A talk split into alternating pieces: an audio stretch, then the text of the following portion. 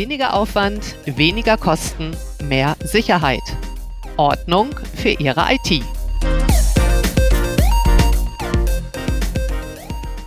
Auf Nummer sicher, der IT-Podcast für Vertrauen in Ihre Zugriffsrechte. Herzlich willkommen zu Folge Nummer 9. Automatisiertes Bereinigen mit der Karo Suite. Wo geht die Reise hin? Was ist geplant? Ja, auch heute möchten wir nochmal ganz direkt darüber sprechen, was aus unserer Sicht unsere Caro Suite leisten kann, um ihr Vertrauen in ihre Zugriffsrechte zu stärken. Ich möchte aber auch nochmal klar sagen, dass selbstverständlich unser Fokus in diesem Podcast auch grundsätzlich und übergeordnet beim Thema IT-Sicherheit durch Vertrauen in Zugriffsrechte bleibt. Nur nachdem wir in der letzten Folge schon ganz direkt darüber gesprochen haben, was unsere Caro Suite hier konkret für Sie leisten kann oder für unsere Kunden leisten kann, möchten wir hieran anschließend nochmal eine Folge jetzt wirklich auch nochmal der Caro Suite widmen und quasi uns selbst, unserem Unternehmen und heute darüber sprechen, wo die Reise hingehen soll und was wir planen umzusetzen und der, dazu auch, wer wir sind. Denn heute passend zum Thema haben wir in der heutigen Folge treten wir das erste Mal mit erweiterter Besetzung auf, denn neben unserem Cusatum und äh, Experten und Cusatum CSO Mike, hallo Mike. Hi. Georg. Hallo. Und mir selbst, Georg, Sicherheitslernender und Moderator, sind auch heute unsere beiden anderen Mitglieder der Cusatum Geschäftsführung dabei, nämlich unser CEO Christian Schonfeld. Hallo Christian. Ja, hallo Georg, grüß dich. Halli, hallo. Und unsere CDO Ute Wagner. Hallo Ute. Ja, hallo Georg.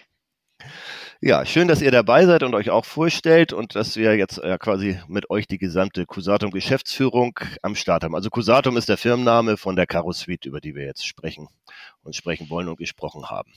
Ja, wir dachten, wir nehmen uns heute tatsächlich auch mal ein bisschen Zeit und sprechen über uns beziehungsweise über euch drei und dass wir den Hörerinnen und Hörern die Möglichkeit bieten, euch mal kennenzulernen und auch ein bisschen eure Hintergründe. Natürlich immer mit dem Hintergrund, was denn in Richtung auf IT-Sicherheit und Zugriffsrechte da möglich und drin ist.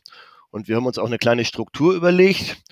Und da möchte ich euch drei jetzt als erstes gleich mal fragen, was ist denn überhaupt der Antrieb, den ihr so habt? Immer mit dem Hintergrund, dass uns, ja, wir halten, wir glauben schon, dass bei uns, dass wir irgendwie echt schon echte Antriebe haben, dass wir gute Ziele haben für die Kunden und dass wir das auch rüberbringen. Also bitte, liebe Zuhörer, das ist jetzt kein Spruch, den wir auswendig gelernt haben, keine Kalendersprüche, sondern wir, ich weiß nicht, wie es uns gelingt, das rüberzubringen, aber es ist wirklich unser Ziel, das rüberzubringen, was wir wirklich meinen. Ne? Und Antrieb, ich bin ja selber, wie wir kurz angedeutet haben, aus der Kommunikation, ist immer der Kern jeder Kommunikation und jeden Verständnisses, dass man quasi beim Antrieb guckt, da, da findet nämlich auch die Verbindung statt zwischen uns rein menschlich gesehen. Und natürlich wirkt sich sowas dann auch für, auf gute Lösungen aus. Das ist dann der zweite Punkt, den wir uns überlegt haben. Aber erstmal würde ich gerne über eure Antriebe sprechen. Ja, wer mag anfangen von euch drei? Vielleicht fangen wir an mit unserem CEO, mit Christian. Ja, also den Kern zu er, äh, ergründen ist ja nicht so ganz einfach. Das ist auch so ein bisschen Zwiebelprinzip. Ähm, als du mir die Frage gestellt hast, was ist denn ein Antrieb dafür, da dachte ich auch so erst das eine oder andere und dann irgendwann, hm, nee, das ist es noch nicht, da ist noch mehr dahinter.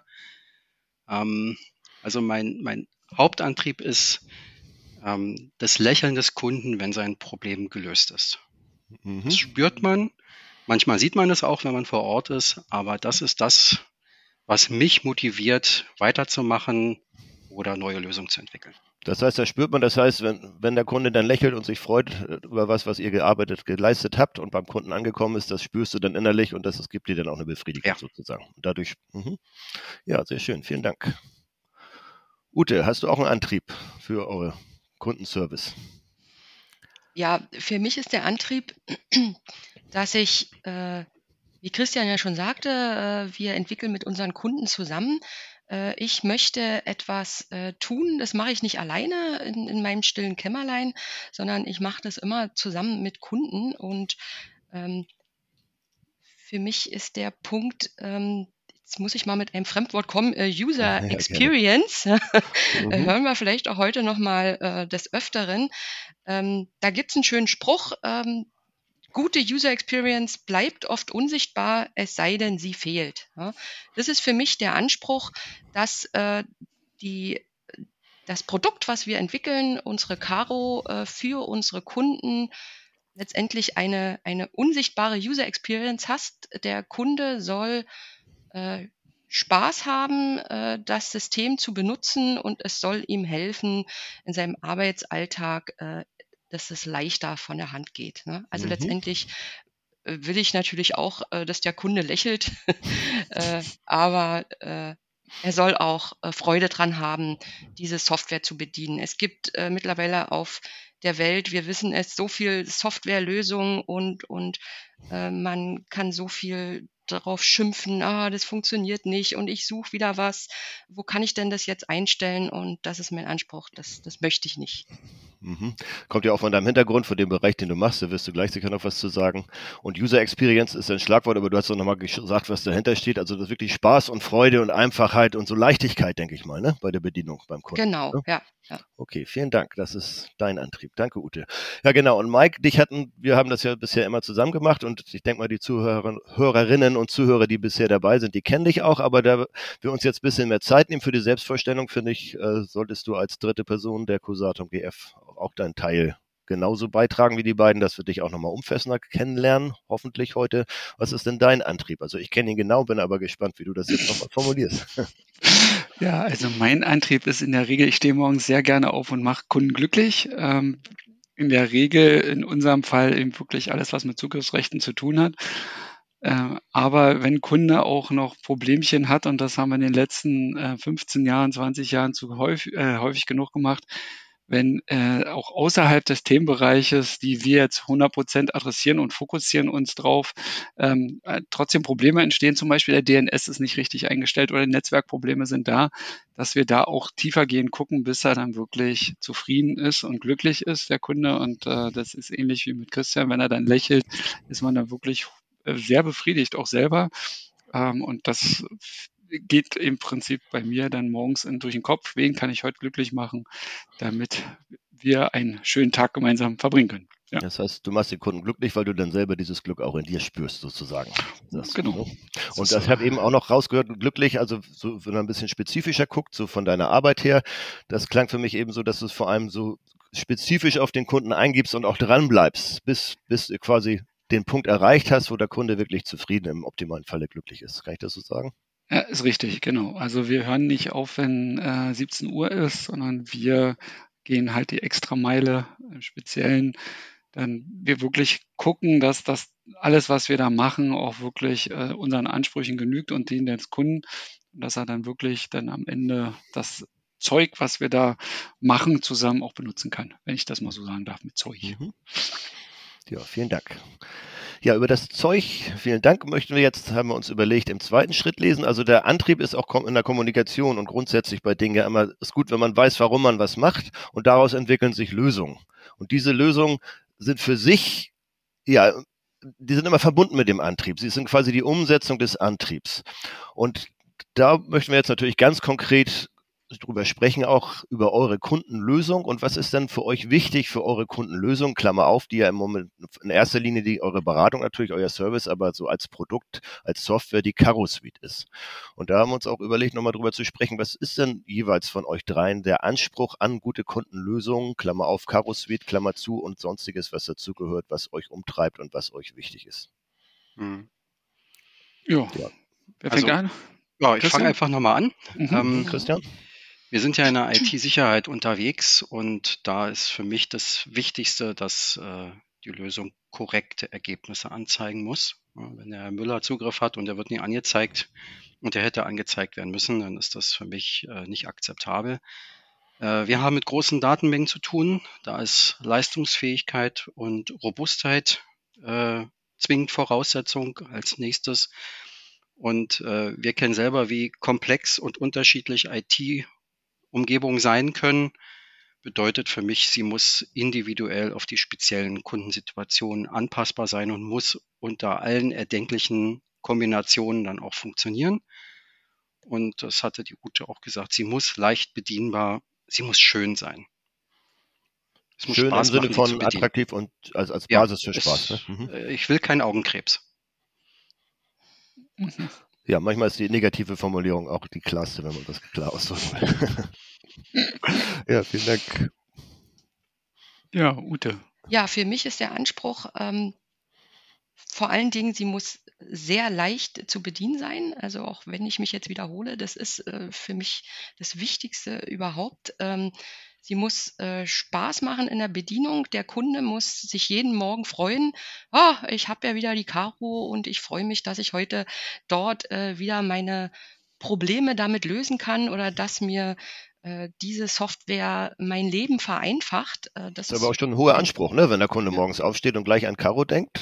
Also ja, äh, ja und, und, und äh, mein Anspruch ist, äh, da äh, alles dafür zu tun und ranzusetzen, wie können wir das jetzt umsetzen. Ne? Und das mhm. fängt, ist natürlich die, die Bedienung sehr wichtig, aber auch das Design. Also Christian sagte ja, sie muss schön sein. Das ist so ein Wort und, und sagt sich so einfach. Ähm, mhm. Aber das, oder ein Satz, aber das Design selbst äh, hat sehr viele Aspekte, die da eine Rolle spielen, die da mit reinkommen, um dass eben ein Kunde dann sagt, ah, das ist jetzt ein, ein, ein schönes User-Interface, äh, das macht Spaß, das zu benutzen und es ist sehr einfach und, und ich finde alle meine äh, Funktionen wieder, äh, die ich brauche, um meinen Arbeitsalltag leichter zu gestalten. Mhm. Mhm. Vielen Dank. Ja. Äh, noch was ergänzend? Nö, ja, ich glaube, beide haben das alles. gesagt und ähm, wie gesagt, das, das Wichtige ist, wir hören erst auf, wenn der Kunde in dem Sinne glücklich ist. Das heißt also, wir reden auch mit User Experience ähm, Geschichten. Also das heißt, wir versuchen User Interviews zu machen, wie sie unser, unser Tooling benutzen und gucken, dass wir da eben halt noch das letzte Optimum rausholen ähm, und schmeißen zur Not auch nochmal alles weg, wenn das nicht wirklich der, der Lösung entspricht. Aber wir machen das halt im Vorfeld ne, und nicht im, im Nachfeld. Und das ist halt für mich das Schöne. Das ist eine gute Kundenlösung, dass man nah am Kunden ist und dass man mit dem Kunden zusammen entwickelt. Äh, das ist für mich sehr wichtig. Ne? Und nicht in seinem stillen Kämmerlein hoch vom Elfenbeinturm guckt, was wird jetzt alles benötigt, so wie Microsoft nur auf Geld aus ist am Ende des Tages mit der Cloud und gar nicht wirklich den, den Effizienzsache im, im Sinne hat, sondern einfach nur, wie verdiene ich noch, noch mehr Geld. Ja, aber eine starke und, Behauptung, ne, wenn du sagst, also die bemühen sich doch bestimmt auch irgendwie für den Kunden was herzustellen. Wo ist denn der Unterschied? Also wo siehst du denn dann, ihr wollt, natürlich wollen, wollen wir ja auch mit der Software irgendwann Geld verdienen. Kunde verlangt. Ja, der Cloud-Lösung hat kein Kunde verlangt, da sehe ich den Unterschied, sondern sie haben es einfach entwickelt und überlegt, wie kann ich noch mehr Geld verdienen. Und äh, wir hatten ja schon genug Gespräche mit echten Microsoft-Projektmanagern, äh, die dann zum Beispiel im File-Server-Bereich gesagt haben, dadurch verdiene ich nicht einen Cent mehr, wenn ich den verbessere. Die Usability da drin verbessere. Und jetzt sieht man das ja auch. Es wird ja kaum noch an den On-Prem-Sachen gearbeitet. Das wird alles nur auf, die auf der Cloud ausgelegt. Und das ist komplett am Kunden vorbei, weil hast du dir mal eine Preisliste angeguckt, hast du dir mal angeguckt, welche Features es alles gibt und, und, und. Das hat mit, mit Kundenfreundlichkeit überhaupt nichts mehr zu tun. Ähm, und ja, das ist so mhm. erstmal meine persönliche Meinung. Und das ist der Unterschied, denke ich, dass wir da nah am Kunden dran sind und dass wir das so umsetzen, wie er es braucht. Und nicht bloß, weil wir gegebenenfalls noch 3,50 Euro mehr verdienen könnten. Okay, näher am Kunden und wirklich so umsetzen, wie er es braucht. Das ist so der Kern. Und ja, das andere waren ja auch schon provokante Thesen. Da freuen wir uns natürlich auch, wenn da noch Kommentare vielleicht kommen und wir da sowas vielleicht auch diskutieren können. Ne? Ja, gerne. Aber vielen Dank. Klarheit ist ja auch eins der, der Dinge, wo wir uns nicht nur in der Software bemühen, sondern auch in unserem Umgang. Und ja, vielen Dank. Ja, vielleicht nehmen wir uns tatsächlich jetzt über eure Antriebe und eure Ansprüche an die Kundenlösung gesprochen haben, tatsächlich doch mal ein bisschen Zeit noch, dass ihr euch alle drei auch noch mal ein bisschen vorstellt, weil das ist heute der, der, der, Platz dafür. Sonst wollen wir Sie, liebe Zuhörerinnen und Zuhörer, natürlich auch nicht damit langweilen, dass wir über uns selber zu viel sprechen. Aber hier geht es ja auch wirklich darum, dass wir die Geschäftsführung heute mal kennenlernen und auch den Hintergrund und den Werdegang der drei. Denn äh, ja, ich behaupte jetzt schon mal weg, vorweg, das werden Sie gleich hoffentlich hören, die drei haben viel zu bieten aus verschiedenen Richtungen und natürlich immer auch wenn wir das jetzt erzählen mit dem Hinterkopf, dass diese Mehrwerte natürlich auch in unserem Produkt drinstecken und damit ja quasi genutzt werden können. Ja, von daher fände ich es toll, wenn ihr drei jetzt alle drei noch mal ein paar Worte zu eurem Werdegang sagt, wie ihr ja. dahin gekommen seid, wo ihr jetzt seid. Christian, willst du wieder? Ne, jetzt macht mal die Ute zuerst. Ah, gut. Oh, Ladies first. ähm, ja, äh, mein Werdegang. Ähm, ich habe ja vor über 30 Jahren äh, eine Informatikstudium abgeschlossen. Äh, das gab es damals schon äh, mit dem Schwerpunkt angewandte Informatik. Ähm, und ab da war für mich klar, äh, ich arbeite im Umfeld User Interface Entwicklung weiter. Hatte ich auch schon während des Studiums gemacht, damals bei Siemens als Werkstudentin und ab dort hat das ja, Herz für mich geschlagen für äh, Bedienoberflächen, das ist so der deutsche Begriff. Äh, jetzt redet man ja nur noch von User Interfaces. Äh, ja, und seit dem Zeitpunkt habe ich im Umfeld äh, ja, User Interface Entwicklung äh, gearbeitet. Äh, es waren äh, sehr äh, spannende und herausfordernde Zeiten, äh, in dem Zeitraum äh, war ich dann, habe ich auch geheiratet, äh, habe zwei Kinder großgezogen, die jetzt selber schon, ja, sind schon über 30 und ein bisschen über 20. Ähm, äh, und ja, aber mein Hauptthema war immer, ich äh, möchte alles tun. Ich, ich arbeite äh, für, für die Software, für den Kunden und zu sehen, wie im Laufe der äh, 30 Jahre, wie Softwareentwicklung sich gewandelt hat. Ähm, ich kannte äh, User Interface äh, Programmierung damals nur als äh, technische ja, Herausforderung, dass man mit unterschiedlichen ähm, ja, Fokus und, und Frameworks arbeiten konnte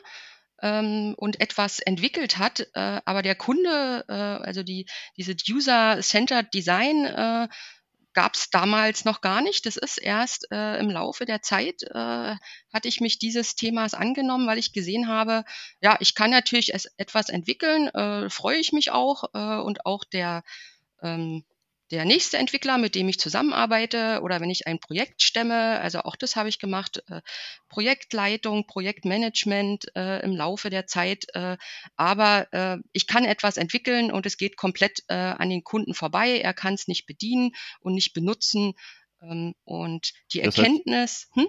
User-Centered Design heißt also quasi, um nochmal zu übersetzen und klar ist Bedienfähigkeit, Bedieneinfachheit. Genau, die Bedienfähigkeit. Und äh, man entwickelt ja etwas für den Kunden und das heißt, der Kunde muss mit eingebunden werden. Und im Laufe äh, der Jahre ist es immer, äh, gibt es jetzt mittlerweile auch schon Methodiken, äh, die dort angewendet werden in dem Bereich User Design Prozess. Also Mike hat es ja angedeutet, äh, wir machen jetzt ja auch schon die sogenannten Usability Tests. Äh, es gibt Prototypen äh, oder Clicker-Tests, äh, die man mit äh, Kunden zusammen äh, durchgeht. Ähm, und das macht sehr viel Spaß und das ist eben mein Anspruch auch für jetzt, dass wir also auch auf ja, letztendlich ist es, mir, äh, ist es ja eine, eine wissenschaftliche Basis.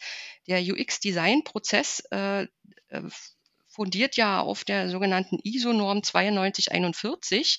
Wissen vielleicht ja einige noch gar nicht. Äh, es ist nicht etwas, was sich jetzt einfach nur irgendein Designer ausgedacht hat, sondern da stecken wirklich Methodiken dahinter, wie man mit Kunden zusammen eben ein, ein User-Interface entwickeln kann, was eben einfach zu bedienen ist was auch schön aussieht, also nicht nur das Design, sondern da steckt eben sehr viel mehr dahinter. Kann ich mir so als Laie vorstellen, ja, das ist quasi äh, ein Prozess der Komplexitätsreduzierung sozusagen, weil ich habe ja viele, viele genau, Anforderungen, genau, es ja, ist unübersichtlich, ja. viele mhm. Wünsche und am Ende mhm. soll halt was Einfaches und Hübsches und Nettes. genau, und die Komplexität ist, äh, wie in dem Spruch, was ich eingangs gesagt hatte, die ist versteckt. Ne? Und dann hat man wirklich etwas äh, geleistet. Ja, und, und das ist praktisch mein Werdegang. Also ich äh, bin froh, dass ich heute die Methodiken kenne, dass ich weiß, wie ich etwas umsetzen kann. Äh, ich weiß, ich habe jetzt in den letzten 30 Jahren gelernt, ich weiß, wie man äh, Teams leitet, also nicht nur die reine Projektmanagement-Tätigkeit, sondern ich weiß, wie wir, wie wir motiviert zusammenarbeiten können. Ja, und das äh, haben wir jetzt eben in, in Cusatum. Ne? Also wir sind jetzt mittlerweile im vierten Jahr äh, bei Cusatum. Ähm, und da freue ich mich auf die mhm. nächsten Jahre, dass wir gemeinsam etwas umsetzen. Ja, vielen Dank. Jetzt sind die anderen mal dran. Ja, vielleicht, weil du das eben so angedeutet hast. Ich wollte das nochmal klar sagen. Du warst ja auch bei, bei deinem damaligen Unternehmen, glaube ich, Entwicklungsleiterin von 40 Personen, 40 Männer sogar für lange, lange Zeit, 40 Entwicklern. Und da hast du auch eine breite Erfahrungsbasis aufgebaut. Das kann man ja auch mal so klar sagen, finde ich. Ja, ne? ja danke. Ja. Christian? Oder?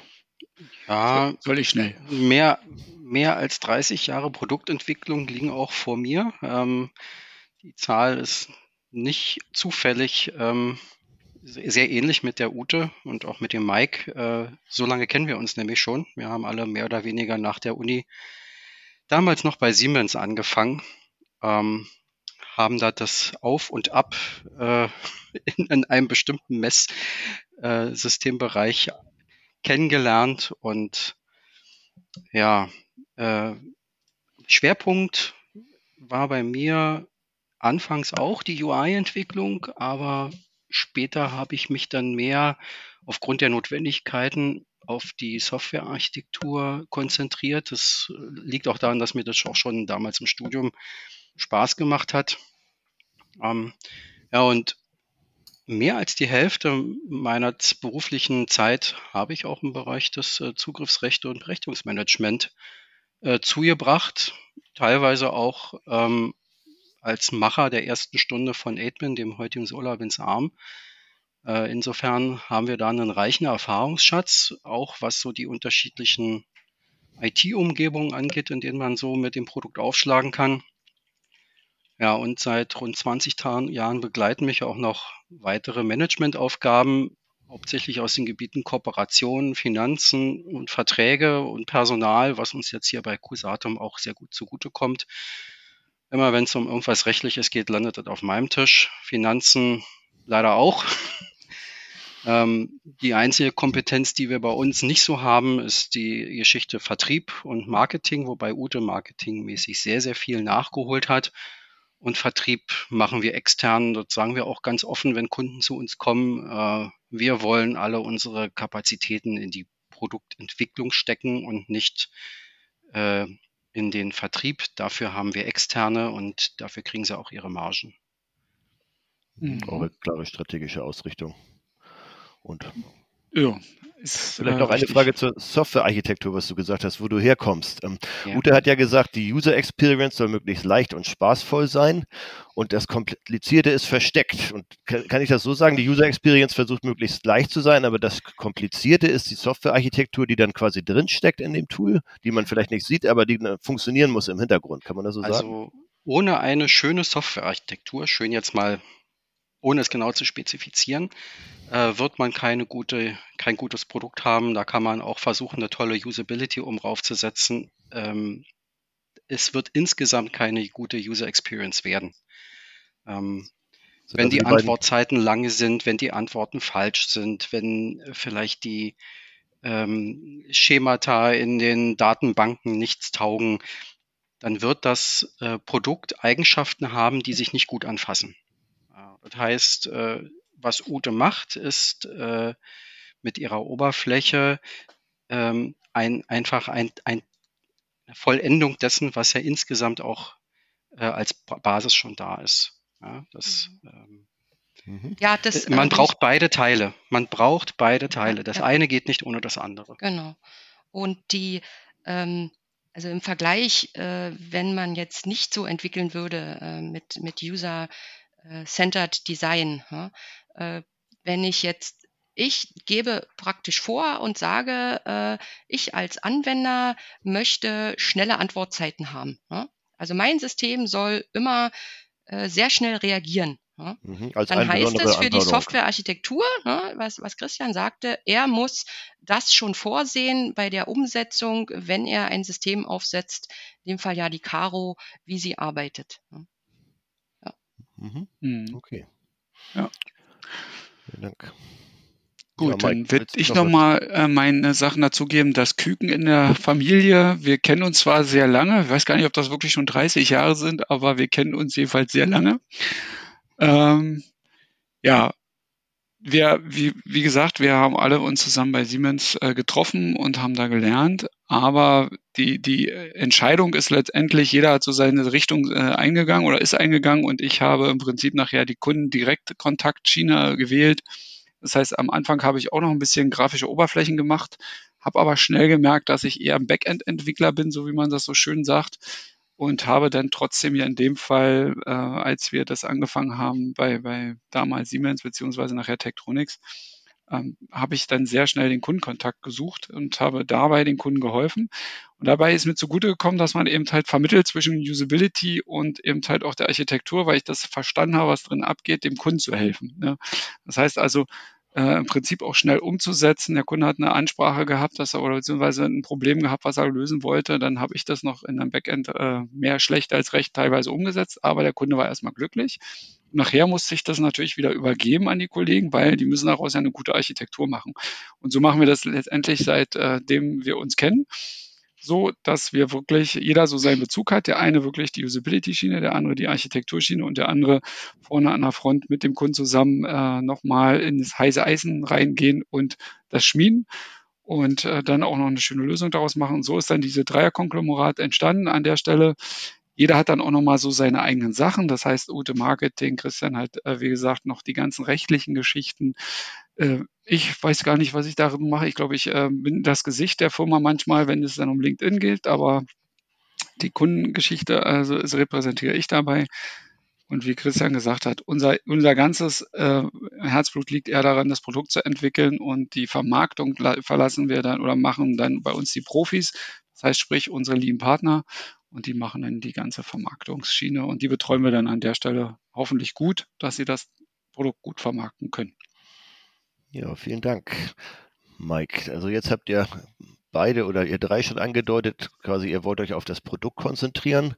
Dann sprechen wir doch jetzt mal über das Produkt. Warum habt ihr denn Caro entwickelt? Selbstverständlich haben wir im Podcast schon darüber geredet, Mike und ich, aber jetzt vielleicht nochmal aus Sicht von euch dreien, wenn das, ja, haben wir uns überlegt, wäre das spannend, vielleicht nochmal zu sagen, warum denn nun ausgerechnet Caro, die Caro Suite, Caro Kurzform für unsere Caro Suite. Cusatum Access Rights Optimizer. Warum da kann ich mal von einem Kundengespräch erzählen. Hm? Ähm, Herr K., den Namen darf ich noch nicht nennen, ähm, stellte uns seine IT-Umgebung vor. Ja, es ging darum, was hat er denn für Konzepte für die Zugriffsrechte. Und ähm, er zeigte uns dann mit Bordmitteln oder ich glaube, da nutzt er, glaube ich, sogar den, den Admin, der war noch grün. Ähm, zeigt er uns einen komplett restrukturierten äh, File-Server-Bereich, der erst, ähm, ja, der war noch frisch sozusagen und da waren die Konzepte auch noch wunderbar zu sehen. Und äh, als er dann uns noch einen zweiten zeigen wollte, gelangte er leider auf Abwege und zeigte uns auf einmal was, das war total chaotisch. Ja, also äh, bis in die x-te Ebene unten, Direktberechtigungen, tote SIDs, äh, alles Mögliche, was man sich so vorstellen kann. Äh, da stutzte er also und überlegte kurz, berat sich dann nochmal mit seinem Kollegen und dann hat er uns erklärt, ja, also in diesem Bereich, da wurde lange nicht aufgeräumt. Also das war die historisch gewachsene Struktur. Und mhm. da fühlte er sich schon fast schuldig, dass das leider so ist. Und ähm, andere Teile dieses Bereichs waren auch äh, gar nicht nach Firmenrichtlinien verwaltet worden. Na, da durften die Mitarbeiter im Prinzip selber Admin spielen.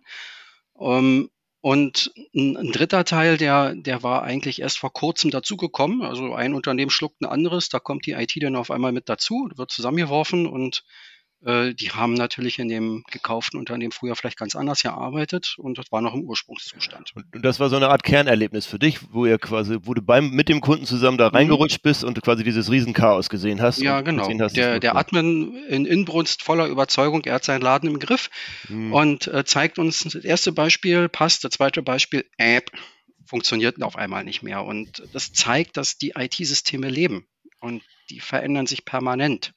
Und das in sehr, sehr vielen Aspekten. Da arbeiten halt nicht nur ein oder zwei Admins, sondern viele dran. Jeder hat seine eigenen Ansichten.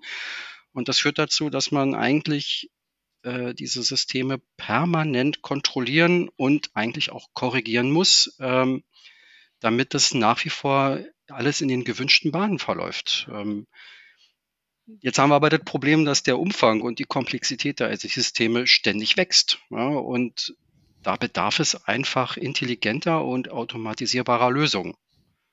Und das ist für mich der Ausgangspunkt für die Caro Suite. Deswegen haben wir sie gemacht, um genau das zu adressieren. Sehr intelligente und automatisierbare Lösung. Ja, vielen Dank. Vielleicht noch ein Detail, was mir jetzt, ich habe jetzt auch das, glaube ich, im Podcast auch schon ein paar Mal erzählt. So mein, mein Verständnis von diesem Leben der Systeme ist, es liegt immer vor allem daran, nach meinem Verständnis bisher, dass wir ja ganz viele Leute ganz viele Dateien produzieren und dass quasi durch diese neuen Dateien und immer, immer mehr dazukommt und die Strukturen sich ändern und die Hierarchien und, und dass immer neue Daten dazukommen. Es ist aber, so wie du das jetzt sagst, geht es anscheinend nicht nur ums, ums Leben der Dateien, sondern auch die Systeme selbst, weil sich so viel Technik verändert, ne? oder? Naja, die Unternehmen leben ja. Es werden, werden um Sachen umstrukturiert, es gibt neue Projekte, es gibt Personalveränderungen und das, das hinterlässt alles Spuren in den IT-Systemen. Das kann man gar nicht verhindern. Dafür sind sie ja da. Ähm, nur man hat natürlich verschiedenste Kollegen, die vielleicht die Arbeitsanweisungen unterschiedlich interpretieren oder ausführen, mancher böswillig, mancher aus Versehen und manchmal sind die Sachen auch nicht eindeutig. Dann werden unterschiedliche äh, Tools benutzt und dann gibt es auch mal eine Änderung der Richtlinien, dann gibt es vielleicht gesetzliche Rahmenbedingungen, die sich ändern. Äh, das Leben ist so bunt, da passiert so viel. Das sind halt die historisch gewachsenen Strukturen. Und äh, je, je größer so eine Organisation wird, ja, von der Mitarbeiterzahl, desto mehr Chaos passiert und äh, desto unterschiedlichere Werkzeuge kommen ja dann auch zum Einsatz, um dieses Chaos zu beherrschen. Mhm. Ähm, je größer das Unternehmen wird, das beobachten wir, desto mehr klafft dann aber auch die Lücke auf zwischen Theorie und Praxis. Ja, also zwischen Systemen, die sagen, wie die Welt sein soll und ähm, je größer wird die Angst nachher, dass äh, der, der Verantwortlichen vielleicht auch wirklich zu wissen, wie es denn wirklich ist. Mhm. Ähm, und da treten wir an, um diese Lücke zu schließen. Das fehlende Bindeglied zwischen der Welt, wie sie sein soll, und der Welt, wie sie wirklich ist. Mhm. So als Bindeglied, Puzzleteil haben wir das auch schon ja. manchmal genannt. Und, ne? und warum intelligent und warum automatisierbar? Intelligent einmal die Anzahl der Mitarbeiter, die sich um äh, große IT-Systeme kümmern, die wirklich wissen, wie man es macht und was potenzielle Probleme sind. Die ist halt rar und äh, die kann man auch schlecht ausbilden. Äh, die muss man eigentlich immer teuer einkaufen, häufig als externe und ähm, das will, wollen wir durch, durch unsere Expertise, die wir in die Caro Suite ja integrieren, äh, wollen wir dieses Manko halt zum Kunden tragen, also diese, die, unsere Expertise und automatisierbar, damit das jederzeit auf Knopfdruck abrufbar ist. Mhm. Ohne Dank. dass man dafür viel tun muss. Ja, also, genau, also wir wollen ihm die Komplexität ja. nehmen und äh, auch die Einarbeitung dann für neue Mitarbeiter erleichtern, dass sie im Prinzip sich um diese Themen, die man automatisiert lösen kann, auch dann im Prinzip im Hintergrund löst. Ja? Nicht, dass der Mitarbeiter sich dann damit auch noch beschäftigen muss. Und vor allen Dingen, äh, was Christian da auch noch gesagt hat, das hat er am Anfang mal so ein bisschen gesagt, das geht hier auch um Massendaten. Ne?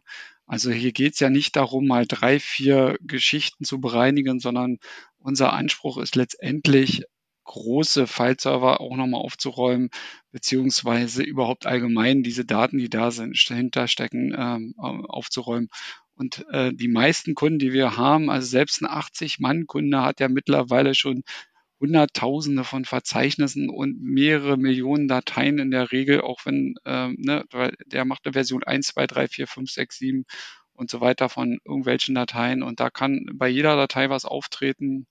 Urlaubsplanungs, Excel-Listen, wo im Prinzip A, Person A mal Zugriff hat und Person B. Ja, also da kann es sehr vielfältig, so wie Christian schon gesagt hat. Mhm. Genau. Äh, ja, ich fand das jetzt sehr aus Sicht des IT-Sicherheitslernenden, der ich bin, sehr klar zusammengefasst von euch beiden. Was nicht, Ute, hast du noch ein, eine Ergänzung?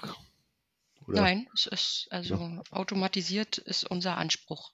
Wir haben äh, in den vielen Jahren, in denen wir gemeinsam bei Aidman Arm äh, gearbeitet haben, haben wir äh, die Erfahrung eben gesammelt. Äh, was heißt das? Äh, große Datenmengen und wir sehen, die Lösung ist, es muss automatisierbar sein. Ne?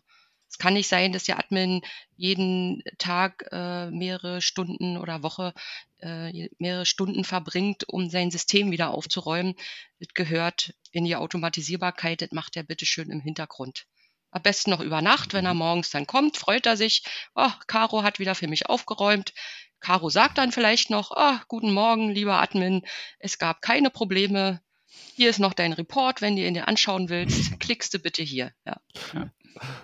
ja. das klingt doch gut.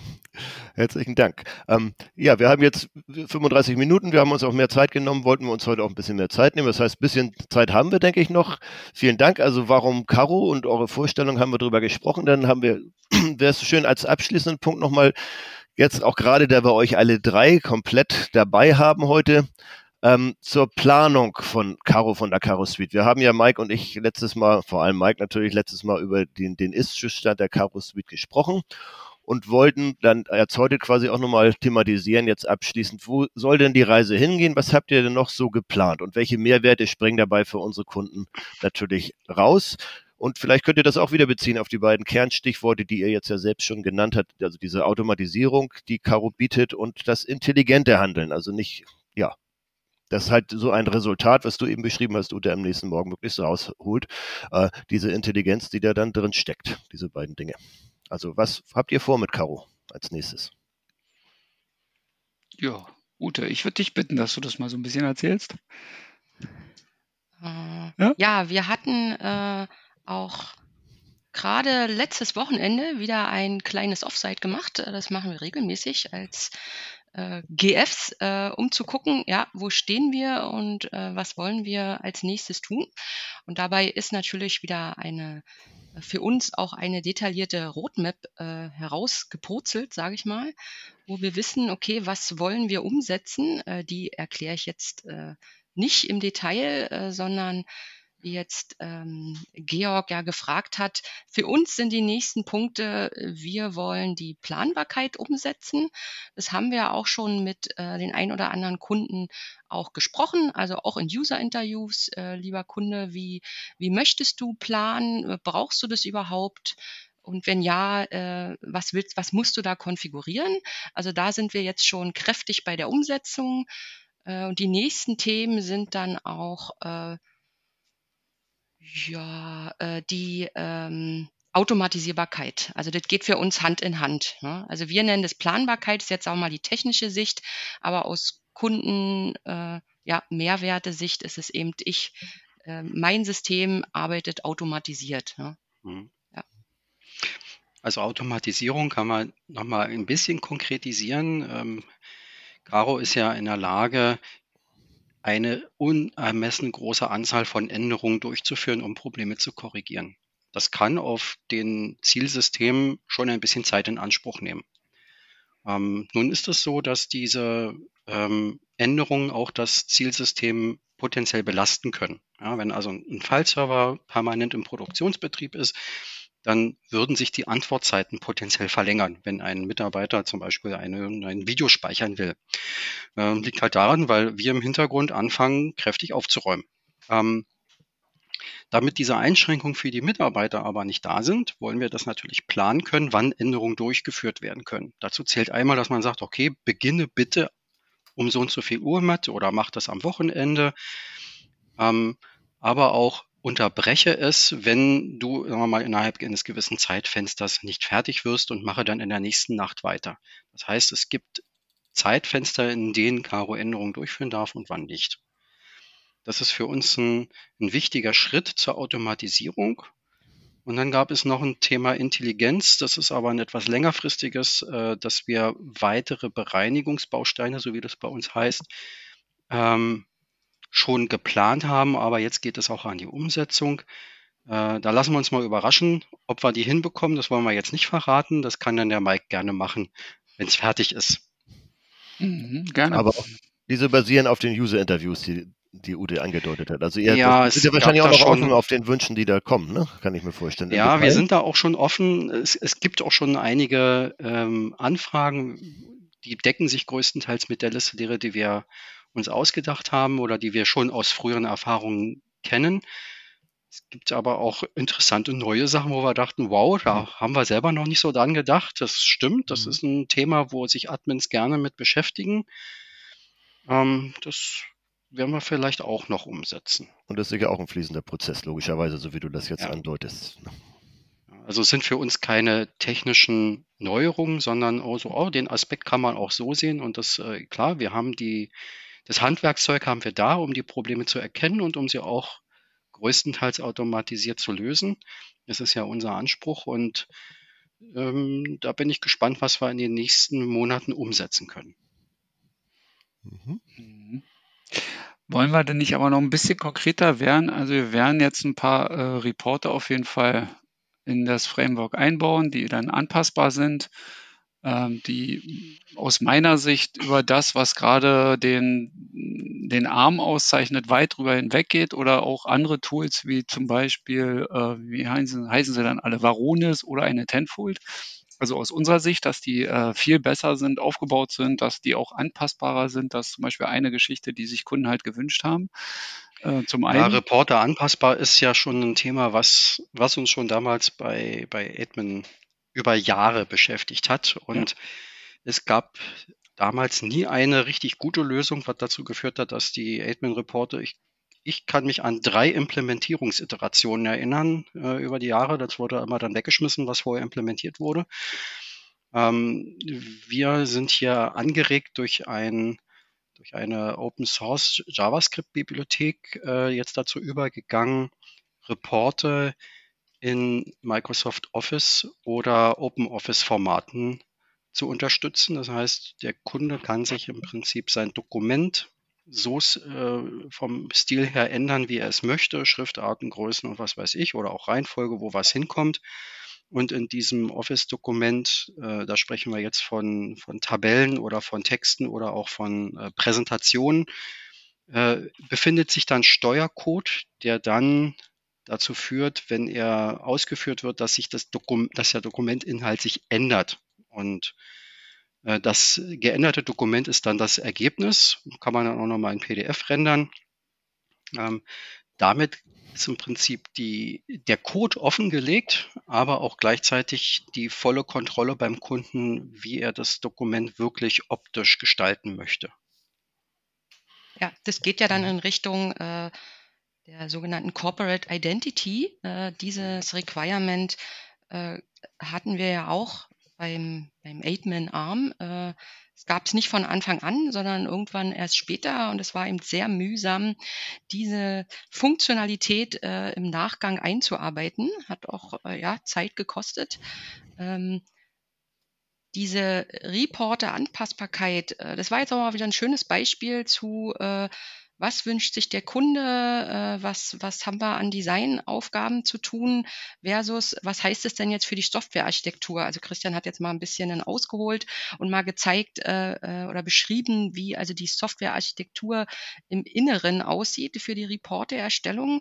Und unsere Caro äh, kann ja schon Reporte. Ja, das sind die sogenannten Änderungsreporte, die also heute auch schon anpassbar sind. Äh, aber wir planen äh, noch andere Reporte umzusetzen. Ja. Und die wird es dann auch bald geben. Ja. Mhm. Wo ihr jetzt über konkrete Dinge redet, jetzt mal aus meiner Laiensicht einfach nochmal die Frage, vielleicht noch, könnt ihr noch was sagen zu der Übersicht, über Situation der Zugriffsrechte? Da, da wollt ihr ja auch nachlegen, jetzt in Kürze, mhm. oder? Na, unsere Software ermittelt ja bisher schon den Ist-Stand ziemlich genau, was die Zugriffsrechte angeht im, in den angeschlossenen Technologien. Ähm, wir nutzen diese ja natürlich für die Analysen, ähm, um das Ausfinden von potenziellen äh, Sicherheitsrisiken. Ähm, jetzt war natürlich die Frage, sag mal, wenn ihr die Information schon habt, können wir die nicht vielleicht so mal sehen? und äh, wir nutzen teilweise eine Darstellung ja, wo wir die, die Zugriffsrechte in vereinfachter oder auch in detaillierter, nur für Technikfreaks eigentlich brauchbaren Formen mal darstellen können. Ja, da haben wir die ersten Prototypen gebaut, die im Prinzip zeigen, wie ist denn eine Zugriffsrechte Lage in einem bestimmten Bereich. Und das geht jetzt in die äh, Review-Runde, würde ich das mal nennen, dass also die Kunden sich das mal angucken und schauen, ob sie damit für ihre unterschiedlichen Anwendergruppen klarkommen. Mhm. mhm. Genau.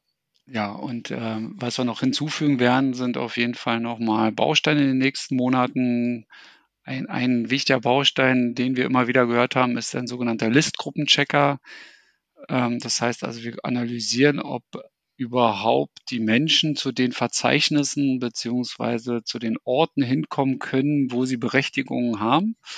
Na, als Beispiel wäre jetzt hier mal Ebene, wir nehmen jetzt mal eine Ebene 5 an oder eine Ebene 6, da sind, da liegen die Daten, die wichtigen Urlaubstabellen oder andere Dinge. Ähm, da hat eine, eine Ute drauf Zugriff und äh, jetzt müssen wir eben halt checken, ob die Ute da überhaupt hin navigieren kann oder ob man ihr immer den Link auf dem Desktop direkt platzieren muss, damit sie überhaupt Zugriffsrechte bekommt. Weil das sind so die, die wichtigen Dinge und äh, mal warum denn auch hier wieder, warum Caro denn hilft, ist, wir haben bis jetzt kein Tool gefunden, also sprich weder ein Access Rights Manager von SolarWinds noch andere Tools, ähm, auch die Tenfolds dieser Welt und Konsorten, die das wirklich analysieren, sondern die denken, ähm, da, da, passiert mal das Verschieben eines Verzeichnisses, da macht mal einer, löscht einer mal ein Verzeichnis und und und. Und schon ist die Lage ganz anders, als es im Prinzip mal gedacht war von diesen Tools. Also selbst IDM-Tools, die haben ja da an der Stelle noch viel, viel mehr Schwierigkeiten. Und äh, da hat man uns dann eben halt darum gebeten, also das ein bisschen auszubauen. Und dann gibt's halt noch die Bausteine, eben verschobene Verzeichnisse korrigieren und, und, und. Äh, und das in Masse, weil das ist eben da auch der Hauptgründe, warum eben halt diese Reporte groß werden. Ähm, ne, bei ARM zum Beispiel, das ist auch einer der Themen, die dann da immer wieder auftauchen. Und also so eine, so eine Bausteine, die kommen jetzt auch nach und nach dazu. Ähm, in welcher Zeitspanne haben wir uns jetzt noch nicht ähm, endgültig äh, durchringen können, weil wir, wie gesagt, am Kunden entwickeln und wenn Kunde X mit uns gerade ein Feature Y entwickelt, also zum Beispiel jetzt mal mit diesen Reporten, was jetzt gerade jemand sich gewünscht hat, dann machen wir das natürlich erstmal fertig, bevor wir das nächste anfangen, weil wir können ja nicht an 20 Hochzeiten gleichzeitig tanzen, wie man so schön sagt, oder auf 10 Baustellen gleichzeitig arbeiten. Funktioniert eben halt noch nicht bei uns. Ähm, vielleicht kann man sich ja irgendwann mal klonen, aber nichtsdestotrotz das sind so die Sachen, woran wir arbeiten. Bausteine, Caro Suite noch mehr zu machen, noch mehr äh, automatisieren und eben halt intelligent in dem Sinne, was wirklich genutzt, also beziehungsweise nicht nur einfach wild irgendwelche Sachen löschen oder hinzufügen, sondern das wirklich auf intelligente Art und Weise zu machen. Zum Beispiel das Wort Überberechtigung nenne ich das jetzt auch mal. Ähm, das heißt, die Person Ute hat eben halt wieder ähm, Zugriff auf äh, den, den Bereich Urlaub eben halt schreibend und lesen. Einer von beiden könnte ja weg. Ist einer ist so von beiden ist zu viel, weil entweder soll sie lesen oder sie soll schreiben. Beides zusammen braucht sie halt nicht. Und da kann man dann wieder Gruppen sparen, das wiederum dazu führt, bei größeren Firmen zumindestens, dass man wieder die Token Size entlastet und, und, und. Also da könnt ihr jetzt stundenlang noch reden, was wir am Wochenende besprochen haben. Ähm, mhm. Und ähm, da kommt eine Menge auf uns zu. Vielleicht machen wir die, eine kleine Mini-Roadmap dann am Ende der Folge nochmal rein, so als, als Schaubild, dass man sich das dann nochmal angucken kann. Oh ja, das finde ich eine, eine, tolle Idee, auf, auf einfache Weise natürlich, weil vieles ja, ist ja auch offen, was du angedeutet, aber vielleicht, weil du hast jetzt ja so ein bisschen ausgeweitet, was es so für, für, für Argumente und Richtungen geben kann. Und wie, unser Anspruch ist ja auch, dass das, was ankommen soll bei unseren Kundinnen und Kunden, auch einfach ist, dass wir es quasi im Utes Sinne, in deinem Sinne, Ute, vor allem dann auch nochmal so eine quasi Kundensichtsroadmap auf einfache Weise angedeutet. Vielleicht könnten wir das in die Podcast-Beschreibung packen. Das wäre schön, wenn wir das hinkriegen. Ja, würden, das kriegen wir hin. Ja, sehr schön. Dann würde ich jetzt so langsam den Bogen zum Ende dieser Folge machen und vielleicht euch allen dreien, weiß nicht, möchte noch mal jeder was sagen von euch, was oder nicht oder wie sieht das bei euch aus? Ach, ich Bevor fand die Folge sehr schön. ja, ich fand es auch sehr spannend. Es war jetzt das erste Mal, dass ich mal live dabei sein durfte äh, und es hat mich sehr gefreut. Ja, Christian. Ja, es war auch für mich ein, ein Jubiläum, äh, bei einem Podcast dabei zu sein. Ähm, war sehr spannend, auch äh, mit unserem Novizen Georg. Danke dir. Ja, sehr gerne. Ja, schön, dass ihr drei dabei wart zusammen. Nächste Folge haben wir uns gedacht, wir sprechen mal über Return of Investment, also was, warum es sich lohnt, in die IT-Sicherheit und Zugriffsrechte zu investieren. Natürlich ist es aus unserer Sicht entstanden aus, der, aus dem Gedanken, was haben unsere Kunden, wenn sie in die Caro Suite investieren, aber wir werden das auf allgemeine Weise präsentieren und darüber reden, auch wir jetzt den Bogen von unserem speziellen Produkt mal wieder zu den allgemeinen grundsätzlichen Vorteilen bieten, auch wenn sie es auf andere Weise angehen, sind wir halt der Meinung, wenn man sich etwas Arbeit macht, um in saubere und sichere Zugriffsrechte investiert, dass dadurch der Erkenntnis und auch der Geldgewinn exorbitant sein kann, weil man halt proaktiv arbeitet und nicht hinterher Sachen aufräumt. Und wie wir auch schon vielleicht sich angedeutet hat hier und in den Folgen davor, ist das hinterher aufräumen quasi teilweise dann so komplex und so exorbitant, dass es dann kaum mehr möglich ist. Und dadurch halt durch eine saubere Arbeit in diesem Bereich und eine machbare Arbeit auch sehr viel, auch Geld ganz konkret zu sparen ist. Darüber möchten wir nächste Folge dann mal sprechen in Folge 10. Einen ja, kleinen Mike? Einwurf hätte ich da ja. schon. Also ich glaube oder daran glauben wir zumindest fest, ähm, dass sich das schon lohnt, auch Bereiche nicht immer wieder ein neues Fundament zu bauen. Also die Migration, die Christian auch am Anfang bei diesem Kunden gesagt hat, ähm, dass, dass, dass man nicht immer wieder ein neues Fundament macht, neu migriert, weil die, die Sachen kommen halt, ne? die Systeme arbeiten und das kommen doch wieder die Sachen. Egal wie dreckig so ein System ist, es lohnt sich aufzuräumen. Und äh, sei es nur ein paar Sachen zu machen von den Bausteinen, die man anbietet, oder sei es ein paar Sachen, die die PowerShell anbietet, oder einem halt auch andere Lösungen, aber es lohnt sich immer. Ja. ja ich vergleiche das immer gerne mit meinem Arbeitszimmer. Ne? Mein Arbeitszimmer ist dreckig oder unaufgeräumt. Ich kann nicht einfach ins nächste Haus umziehen. Also spätestens nach dem zweiten Haus reißt mir meine Frau den Kopf ab. Ich muss eine Strategie haben, wie ich meinen Schreibtisch und mein Arbeitszimmer aufräumen kann. Ja. Also wie gesagt, mit dem File-Servern zum Beispiel, da lohnt sich natürlich, wenn man äh, aus dem Betriebssystem raus möchte, was nicht mehr unterstützt wird, da muss man irgendeine Strategie fahren. Aber nichtsdestotrotz muss man nicht jedes Mal das Rad neu erfinden, neue Berechtigungsstruktur erfinden und, und, und, die ja schon da ist, die ja funktioniert, aber man muss es halt trotzdem ab und zu mal bereinigen. Mhm. Genau. Wunderbar, vielen Dank. Und das ist jetzt schon mal angedeutet, die Diskussion, denke ich, die ich spannend finde, die wir dann, denke ich mal, in der nächsten Folge 10 weiterführen und dann auch gucken, was das geldmäßig bedeuten kann. Ja? Jo, gerne. Sehr schön. Dann herzlichen Dank an euch. Ordnung in der IT. Aber auf Nummer sicher. Na, wunderbar. Bis dahin. Bis dann. Tschüss. Tschüss.